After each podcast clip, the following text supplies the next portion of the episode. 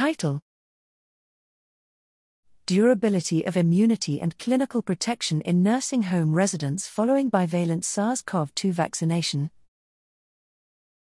Abstract Background Vaccines have substantially mitigated the disproportional impact of SARS CoV 2 on the high morbidity and mortality experienced by nursing home residents. However, variation in vaccine efficacy, immune senescence, and waning immunity all undermine vaccine effectiveness over time. The introduction of the bivalent vaccine in September 2022 aimed to counter this increasing susceptibility and consequences of breakthrough infection, however, data on the durability and protection of the vaccine are limited. We evaluated the durability of immunity and protection after the first bivalent vaccination to SARS CoV 2 in nursing home residents. Methods For the immunologic evaluation, community nursing home volunteers agreed to serial blood sampling before, at two weeks, three and six months after each vaccination for antibodies to spike protein and pseudovirus neutralization activity over time. Concurrent clinical outcomes were evaluated by reviewing electronic health record data from residents living in Veterans Administration managed nursing home units.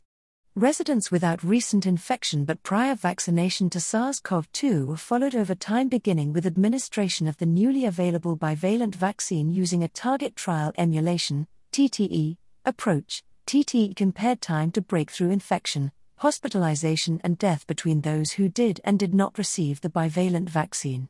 Results We evaluated antibodies in 650 nursing home residents, 452 had data available following a first monovalent booster, 257 following a second monovalent booster, and 321 following a bivalent vaccine we found a rise in BA.5 neutralization activity from the first and second monovalent boosters through the bivalent vaccination regardless of prior SARS CoV 2 history.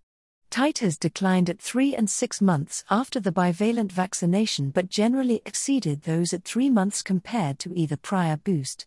BA.5 neutralization titers six months after the bivalent vaccination were diminished but had detectable levels in 80% of infection naive and 100% of prior infected individuals. TTE evaluated 5,903 unique subjects, of whom 2,235 received the bivalent boost. TTE demonstrated 39% or greater reduction in risk of infection, hospitalization or death at four months following the bivalent boost. Conclusion Immunologic results mirrored those of the TTE and suggest bivalent vaccination added substantial protection for up to six months after bivalent vaccination, with notable exceptions. However, the level of protection declined over this period, and by six months may open a window of added vulnerability to infection before the next updated vaccine becomes available. We strongly agree with the CDC recommendation that those who have not received a bivalent vaccination receive that now, and these results support a second bivalent booster for those at greatest risk, which includes many nursing home residents.